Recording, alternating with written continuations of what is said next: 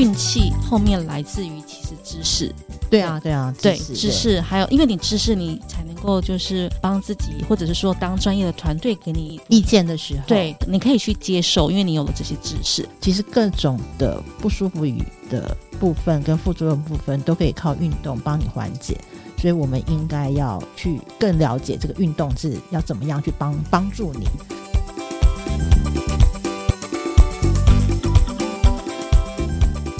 大家好，我们是事实好龄，我是妮塔。那今天呢这一集很开心啦，共同主持人阿等帮我们特别邀请了非盟物理治疗所的两位品牌主理人。接下来呢就交给阿等要介绍两位主理人，跟大家打个招呼。嗨大家好，我是阿等，我又来了。那上次的节目有谈到我们会开一个新的专栏叫做2·8定律，那我觉得我们有办法有个 80% 的时间给自己的时候，我觉得健康很重要，里面我特别想讲的是运动。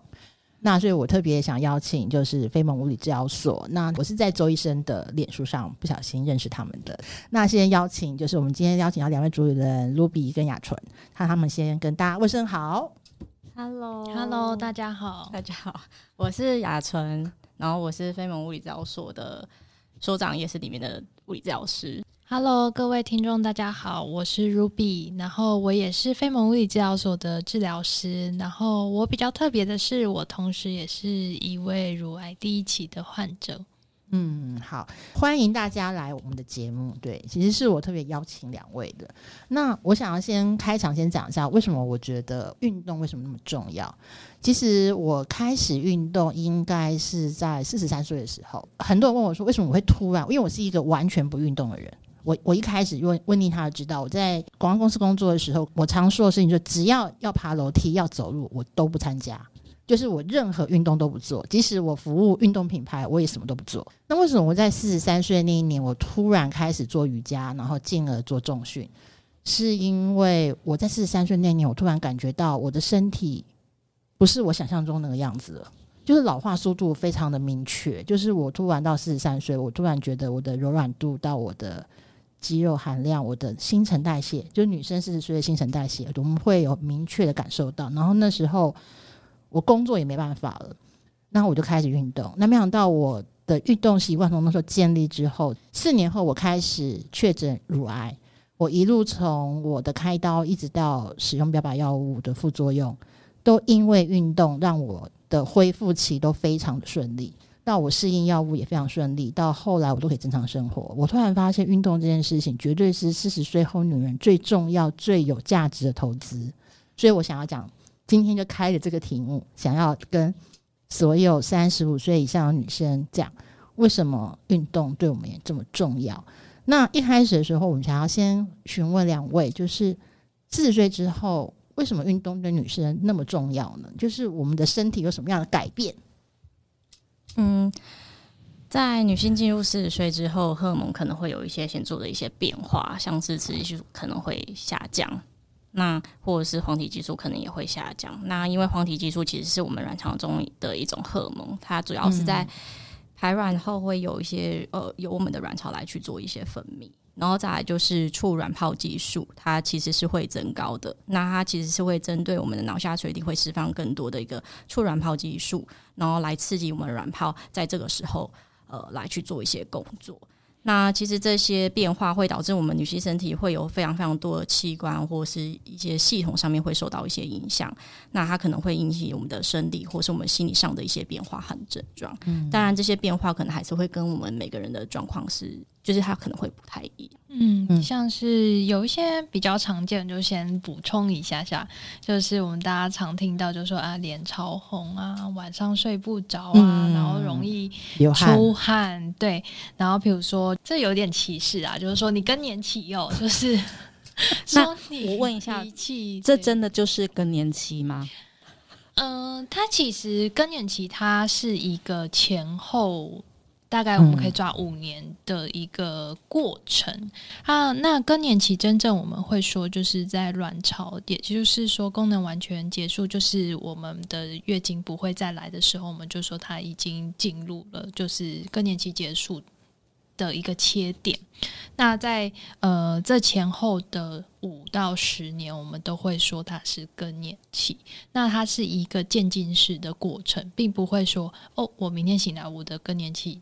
就突然结束或是突然开始，它是慢慢的你的激素分泌可能就会进入一个波动期这样子。所以说我们就会开始有失眠，然后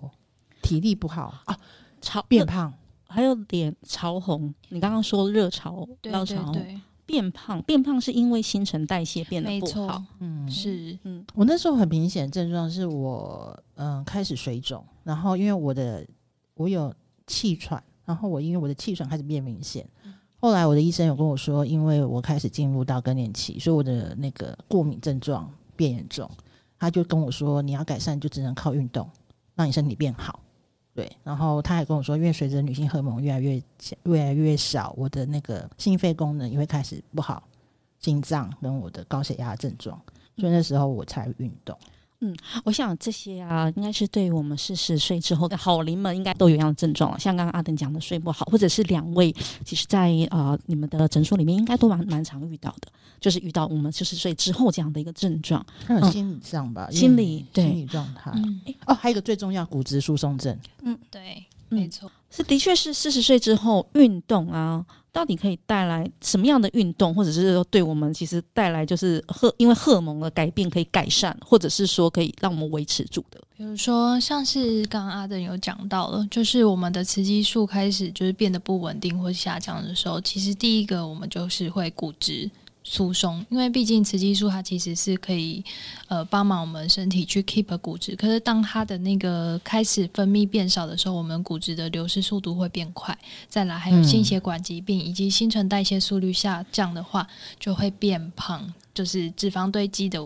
部分。所以为什么就是我们要运动，其实是很多我们是希望可以去等于说减缓身体因为更年期的缘故，然后或者雌激素变少的缘故，然后它带来的副作用。不是吧？不是，对，运动是可以去。我自己在思考这题是，我觉得荷尔蒙消失无不可逆转，但是运动可以让它 keep 住你原本身体的一些功能。对，因为我是这样觉得，尤其是那个肌肉量啊，还有那个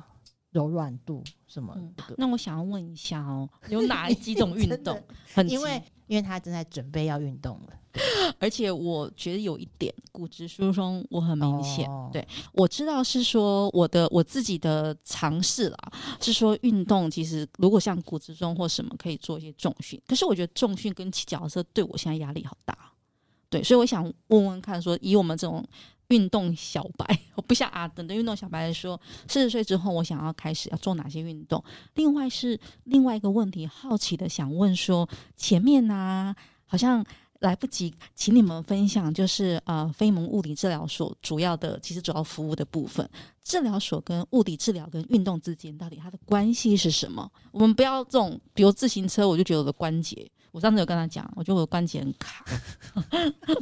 我觉得运动这件事情，可能先找出你喜欢什么样的运动，我觉得多方尝试，然后慢慢从你尝试的这个地方，然后找到你喜欢的。只要是运动，我觉得都是一个很好的运动。我们都会建议要有那一种冲击型的运动，比如说，因为毕竟那个骨头它很有趣，它就是如果你是有给它一些冲击，重量的冲击的话，它其实会刺激骨质增生，所以呢，我们就会蛮推荐，比如说，假设你觉得跑步，觉得膝关节很痛的话，也许你可以尝试，就是像有一些弹跳床啊，然后或者是跳绳。其实跳绳很不错，就是说它很容易执行，在家里甚至在公司的顶楼，你可能也可以上去跳绳，因为它可以在原地，它既可以训练你的心肺耐力之外，它又有那种bouncing 的效果，它其实是让你的骨质增生。我觉得这些都是容易开始的，都也可以考虑。但回归到刚刚是雅纯刚分享的，我们之前没有运动习惯，如果想开始的话，先从一个自己可以接受并且简单的开始。我想问一下，比如刚刚讲到跳绳这个事情，就是跳绳，请问一下，比如说像我们40岁以上，因为我们的身体状况，那跳绳大概需要多久的时间吗？一次？因为跳绳他有些人不习惯的话，他其实可能我请他跳个50下他就已经快要不行了。对，所以这一种我们都会说运动说实在就是渐进式的，我并没有要你一下子就是做满做好做满，你可以先从一开始比如说10分钟到15分钟，然后我们很注重中间你可以跳了20下你休息一下下没有关系，然后接下来再跳，你可以跳3个回合每次20下，那你这样累积起来你第一次跳你也可以跳到60。对、哦、那我再问一下，那最近很流行的跳床呢？跳床是什么？跳床是什么、哦、它就是你是不是说那个、就是、跳床？对，一个床现在很流行嘞。对，然后前面有一个好像杆子、哦、对对对，跳跳，对，那也蛮好的、啊、对没有，应该是这样讲，其实只要动都是好事。对，那动多久？如果你要讨论有效性的话，哇，这个问题就大了。因为、哦、虽然你不喜欢重训，我可以分享，因为我有重训。那因为其实我在乳癌治疗的时候，我是打停经针加吃复乳钠，那一个最麻烦的地方就是有骨质疏松症，所以我其实每一年都要去扫骨，然后我到现在已经3年了，我的数值一直是1点多，所以周医生也觉得你真的是很神奇。我说因为我有重训，那我的那个教练也跟我打包票说你绝对不会有骨质疏松症，即使我现在做荷蒙治疗。所以我觉得重训是非常有用，但的确我知道大部分女生是很排斥重训的，第一觉得她累，第二不喜欢练肌肉。40岁以上有比较不容易，如果是比较没有运动习惯的话。那我想要问一个比较专业的问题哦，请问一下 Ruby 跟雅淳啊，40岁以上的骨质疏松是怎么样？因为它1点多大家觉得 我们知道的人就觉得哎很厉害，但是一般来说正常的40岁以上女生的骨质疏松是多少？它的指数大概是多少是正常的？嗯，我们通常会去量一个叫 T-score 的一个数值，是去确认你的骨质的状况。那通常我们判定你有骨质疏松是它的数值要落在-2到-2.5，-2.5以下。哦，-2到-2.5以下就算是有骨质疏松。对，那如果是应该是-1到-2，可能就我们就叫骨质流失。哦，因为我上次我跟他说我大概-1点多，所以我应该是骨质流失，算是正常了，就是一般40几岁以上。因为其实我们就要想没有在运动的人，那你随着你的身体自己它的雌激素变少了，那又没有就等于说出去的比进来的多的时候，那你的骨质自然就会一直下降。那包含骨质以外肌肉量也是，像我们现在不是很流行讲到肌少症嘛，其实这也是一个很严重的议题。因为像我们大家现在都是像是泡芙人，看起来很正常，可是你的脂肪含量超高，肌肉量很低，这都是蛮需要正视的问题。为什么觉得 Ruby 在对着我说、欸、你知道、其实讲肌肉的含量，其实在讲到更明确是你的核心 的强度，其实对人的身体健康是有非常大的影响。尤其大家最怕的就是你老化之后的关节跟你的活动力跟你的肌肉含量跟你的核心是有绝对的关系。那我觉得大家看有没有胆子，你去测一下InBody你就知道了。我好坏哦、欸！我刚好也想请问一下，就是啊，大家是不是40几岁、45之后还是40岁以后，国家是不是有每2年还是3年有一次全民健检，就是免费的？有啊。我不知道，我直接说有、啊、所以我是要跟大家讲，如果你不知道因为他们大概都没有到40岁。我先跟大家也呼吁一下，其实在政府卫生署哦，对对对，其实40岁以上每2年到3年你有一次全身的免费健检，所以呢鼓励大家要善用。然后45岁以上是每2年一次的免费乳房筛检，35岁应该是子宫颈癌吧？对对对对对，那这几个刚好就是30岁哦，对，30岁以上是可以，然后2年还3年做免费的子宫颈癌抹片，每年一次，每年一次。好，那要跟四十好龄的刚好听众朋友说，呼吁一下，对，呼吁一下，就是我们要善用。对，刚刚提到的，因为要勇敢的去检视、去测验，对，去做一些健康检查。其实它里面有，我记得有包含像骨骼疏松，然后抽血。对，那相关的一些刚刚讲简单的心血管或什么的，对，去可以先检测一下自己的健康。我觉得现在40岁以上女生蛮严重的问题，就是肌肉太少，还有就是骨质疏松，是因为生活形态。有就是雅纯跟Ruby这边可以分享一下，你们这边比如说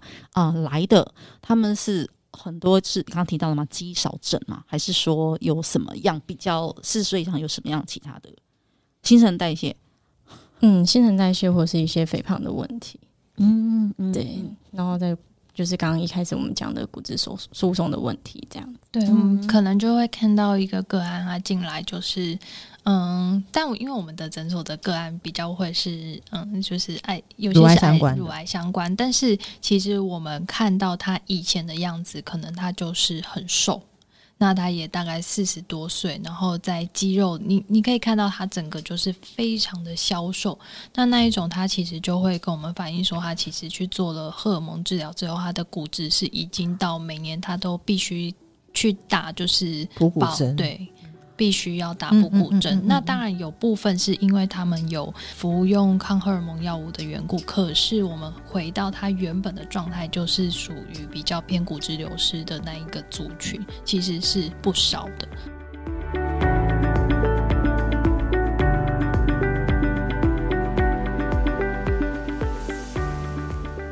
我觉得继续往下，我有提示我非常想要这边讲的，就是一开始就是我觉得想要还是要询问，就是我其实也一直都在思考到底复健跟运动的差别是什么。因为我在那时候开刀的时候啊，我还有我在治疗过程，其实我发现我的亲友们包含我自己，我们都认为应该要多休息，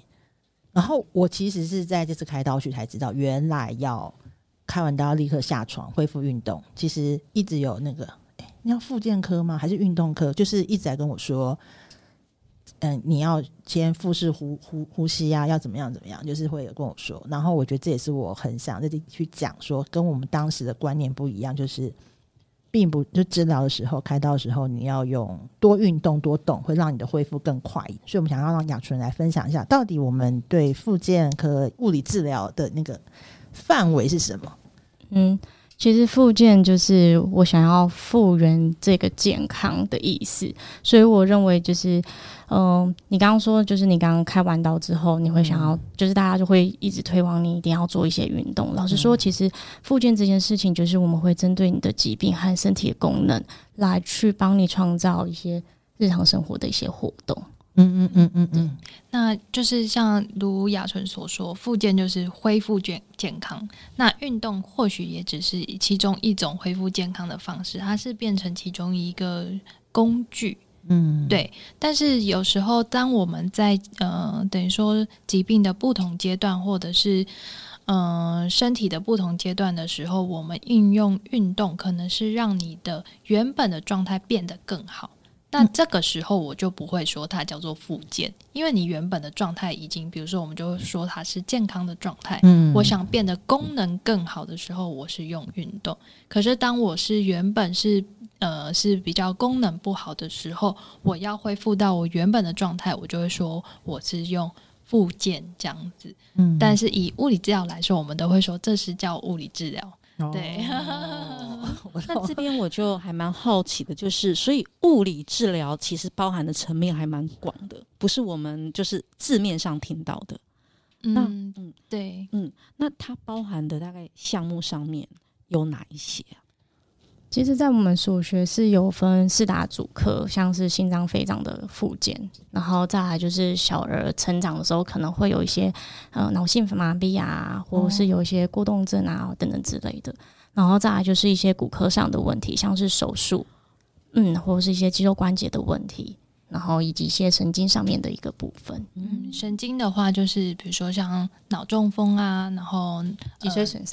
损伤、脑伤，其实都是在整个物理治疗的范畴以内，只是说这只是一个大概的分科。其实现在我们是像医师一样，他们有很细的分科，其实物理治疗师也是有很多很细的分科这样子。嗯，后来我因为就很快回去运动，我特别做有氧的，所以我的肺活量很快就回来了，然后连我的胸外医生都说6个月后跟我说你可以去潜水了，对，就很好。但是我的确是靠运动去让我这个部分很快，因为我知道很多跟我类似一样的病友还有开这个肺的，因为肺脏很多是乳癌转移的很容易的地方，其实他们的过程很辛苦，再来是术后的复健很痛苦，因为那个太痛了，因为肺部的这个刀很痛，所以我也有发现一些复健诊所开始有做所谓的肺部手术的复健的，还有去训练他那个 呼吸，所以这还是我想要讲这题的原因，因为这跟我们当时对什么手术后要好好休息这个是完全不同的概念。嗯，那这边我就想要问一下两位啊， Ruby 跟雅纯，就是回到提到，所以运动的新观念在你们比如说在你们的专业或者推广来说也是像阿登讲的吗？就是因为刚听到很多的服务项目是鼓励他们，你也有在帮助他们做这些术后或者是说这些病后的动起来这件事。其实就是以运动的这件事情，我们假设可以现在来说，就是你的运动就是让你的身体储备能量，让你的身体维持在一个良好的状态，预防未来可能来的任何的影响。比如说像阿等，他原本就是因为有重训，他的身体的底子包含心肺耐力、肌力这些他都有一定的水准，当我们遇到开刀这种外力的受伤的时候，其实身体是有比较多的这种储备的体力能够去对抗这一些外来的伤害，那也包含就是说假设我们有吃药啊、化疗啊这一些其实我们在有一个那个运动的假说，就是说如果有一个人他是在他在治疗之前他就已经开始运动的话，他在治疗期间跟治疗后，他相较于没有运动的人或者是治疗开始才运动的人，他的体能的状况是更好的。所以你真的是还好你有开始运动我那时候真的43岁莫名其妙去运动，我不知道为什么，我真的只是那时候觉得我拍片都每次都好累，不能这样子，我一定要去运动。因为其实我到现在其实都还没有动乳房手术，对，我现在还没有动，对，然后周医生说就是除非那个肿瘤在长大他才要动，然后我一直很不愿意动，对，然后其实有一个很大的原因是因为我很担心我动下去之后会破坏到我的运动能力，然后周医生有跟我说，第一是手术不一定会这样子，第二是可以靠复健，对，然后那时候我就有一个大问题是我什么时候要跟主治医生要讨论这件事啊？就是我要会诊复健科，对，这到底要什么时候我也搞不太清楚。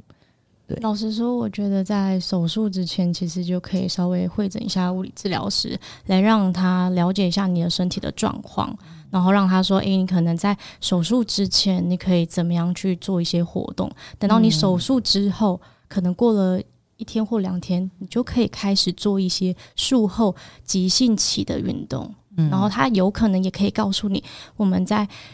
可能术后之后的1个月你又可以恢复怎么样的运动，像是拉筋啊等等之类因为其实你在手术之后会有一些伤口，那个伤口其实是一个比较深的伤口，那这个伤口其实是会愈合，那愈合就会有一些问题，像是粘连的问题甚至有些人会觉得很痛他不敢去做一些活动所以这样其实拖了1个月或2个月，其实很容易会导致他的伤口粘连之外，他也会让他的肩关节的地方也是比较容易会举不太起来啊，很难做一些生活上的活动还有淋巴我很担心，因为我做高强度的运动，然后像潜水、攀岩都做，那时候我就跟周医生说如果他让我没办法做那件事的话我就不想开刀，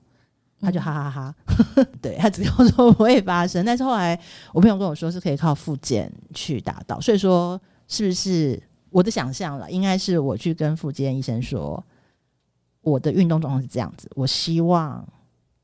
我复健之后可以达到什么样的状态，然后你就会帮我设计一个运动处方这样子，一个计划这样子。所以我觉得就是说术前为什么需要就是跟物理教师去做一些咨询，其实我们也是在记录就是说你线下的情况，你体能的基准线在哪里，那当我们做了这些手术等等的治疗处置之后呢，那当然我们一定要给身体一个恢复期，那我们却当你的主治医师已经确认好你的伤口恢复情况都是稳定的，也 OK 可以运动的时候，我们再用一个依你之前的体能基准线去订定一个恢复的运动处方。其实渐进式的重量训练它是不会引起就是淋巴水肿，这都是有很多文献的佐证。那当然我并不是说你一下子你就要立刻像你以前那么重，那可能真的会有问题，可是我们是渐进式的训练，让身体去适应，以及肌肉慢慢的长回来，然后可以去 loading 这么大的重量而不引起水肿是有机会的，所以我觉得也不要很担心，但是重点是要遵从就是专业人员的指引这样子。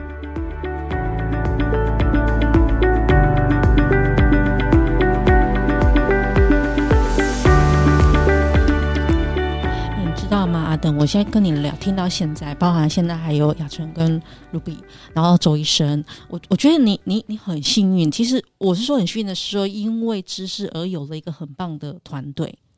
对，其实我自己也想跟40好龄的朋友们分享，就是你看像阿登，然后还有就是两位，然后周医师，其实为什么要来分享这些知识啦，就是透过这些知识，然后让我们自己其实可以知道说找怎么样的资源，或者是找怎么样的团队来帮助我们。对，那这是我在阿登身上看到他一直在做，所以他还有健身教练，对不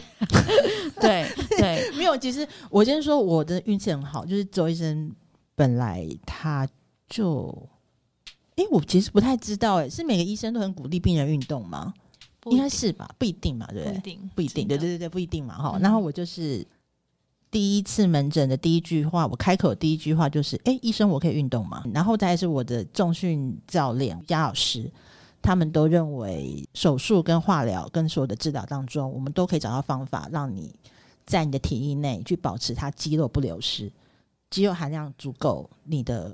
副作用就会比较少。 对，其实我一直他们都帮我做这件事情，所以其实是我运气觉得很好了。是我但我要讲的是，就是我很想要跟40好龄的听众分享的是说，运气后面来自于其实知识。对啊，知识，还有因为你知识，你才能够就是帮自己，或者是说当专业的团队给你意见的时候，对，你可以去接受，因为你有了这些知识。所以像今天雅淳跟 Ruby 来，比如说像以我来讲，我的确就不了解，从前面的关于就是更年期、骨质疏松，到其实雅淳刚刚讲的有一段还蛮专业的，就是关于就是那个荷尔蒙的变化雌激素，对，它真的。所以我刚刚讲到说，就是有了这些知识后。然后第二个观念是运动起来这件事情，那动起来是按照自己的喜好，其实就可以开始动。因为我这么问是我本来就因为他一直重训一直被他刺激，可是我已经跟他说我不喜欢重训，所以我今天知道其实像跳绳或者瑜伽也是运动，只要开始动起来都好，时间也没有很限制，只要我们开始动。那在我们访纲里面有提到一个，我觉得阿登跟你们提到一个很重要的持续这件事情。对，其实我忘了讲，其实运动我的教练跟我说，持续稳定的固定运动才是重点，所以要找到自己喜欢的。对，真的固定。请问一下，两位现在做什么运动？Oh my god！ 来，我现在是。目前在做缠柔的运动好棒你的运动超棒缠柔我有做过一次。那缠柔可以跟我们介绍一下吗？因为我觉得这是很适合40岁以上做缠柔像这样子的。对，缠柔其实是一个有芭蕾舞团的一个舞者叫 Julia， 然后她开始，因为她有许多一些身体上的一些疾病，所以她就开始就是闭关，然后她接了很多的瑜伽、游泳、太极的一些活动，然后来复原他的就是他的关节的疼痛这样子。那后来之后他就开始把它发展成一系列的一个运动出来，那它主要就是针对我们的不管是脊椎或是我们的关节的一个多方向的活动，那他其实是感觉他好像在活动的时候是很轻柔很简单很优雅，其实他一直都在练习我们的核心。对，所以他其实是一个看起来很简单但是一个非常困难的运动。而且我觉得缠柔是一个很适合现代上班族女性的一个运动。第一，它看起来真的还蛮好看的。第二，它其实坐在椅子上啊，或者是器械，它都可以去辅助运动的进行是非常容易。再来，它是很多脊椎螺旋的运动，也就是说我们现在很多人在姿势不良或者是比较觉得紧绷的时候，其实做这个运动它可以去伸展我们的脊椎还有我们的一些筋膜，像我们都说粘连或什么，其实你就是把它解开来就不会痛。那我再直接问一下，所以我没有很喜欢重训，我用缠柔也可以是一样的吗？可以啊，可以，没错。我做过一次，真的很累，超累，嗯，很神奇。雅纯，你为什么想要体验这样的缠柔的方式？主要是因为其实我接触的个案都是手术之后的一些个案，其实他在活动上面其实真的很解大家的一些筋膜还有一些粘连的一个部分，所以我就开始去学习这方面的运动，然后也一直在练习。欢迎来上课。对啊，因为其实我可以讲一下，因为物理治疗所虽然是物理治疗所，但其实他们有开瑜伽课跟缠柔课，对，一般人都可以去上。我有去过，真的有皮拉提斯。对，然后其实这几个运动都是可以训练到你的核心跟你的肌力，其实对女生非常好，并不是只有病人才有需要去，我觉得一般想去也可以去。对，所以40岁以上，其实你们也还蛮推荐像缠柔的。其实它不太算一项运动，我一直觉得说像缠柔、像瑜伽，他们都能用运动项目吗？是啊，我觉得它对我来说，它是一种身心平衡的方式。它是运动，然后并且带来身心平衡的效果。Ruby 好会讲哦，对，因为我觉得是因为瑜伽有静坐嘛。它其实是呼吸，可是呼吸也是运动的一种哦。Okay, 是，没错。其实你的呼吸就是在让你肚子跟你就胸腔、腹腔里面的器官，你会随着你的呼吸一直都在动，所以它是很好的按摩你的内脏器官的一种方式。所以其实我们上了很多课，到后来老师都会告诉我们，呼吸是很重要的。如果你真的觉得比如说很累或什么，那你好好的呼吸，调整你的身体状态就很好。是真的。我也是靠那时候我手术的时候，就是靠深呼吸，我觉得很有效。很棒！我今天又偷懒的学到一个运动的开始就从呼吸，我觉得对我来说比较单纯一点了。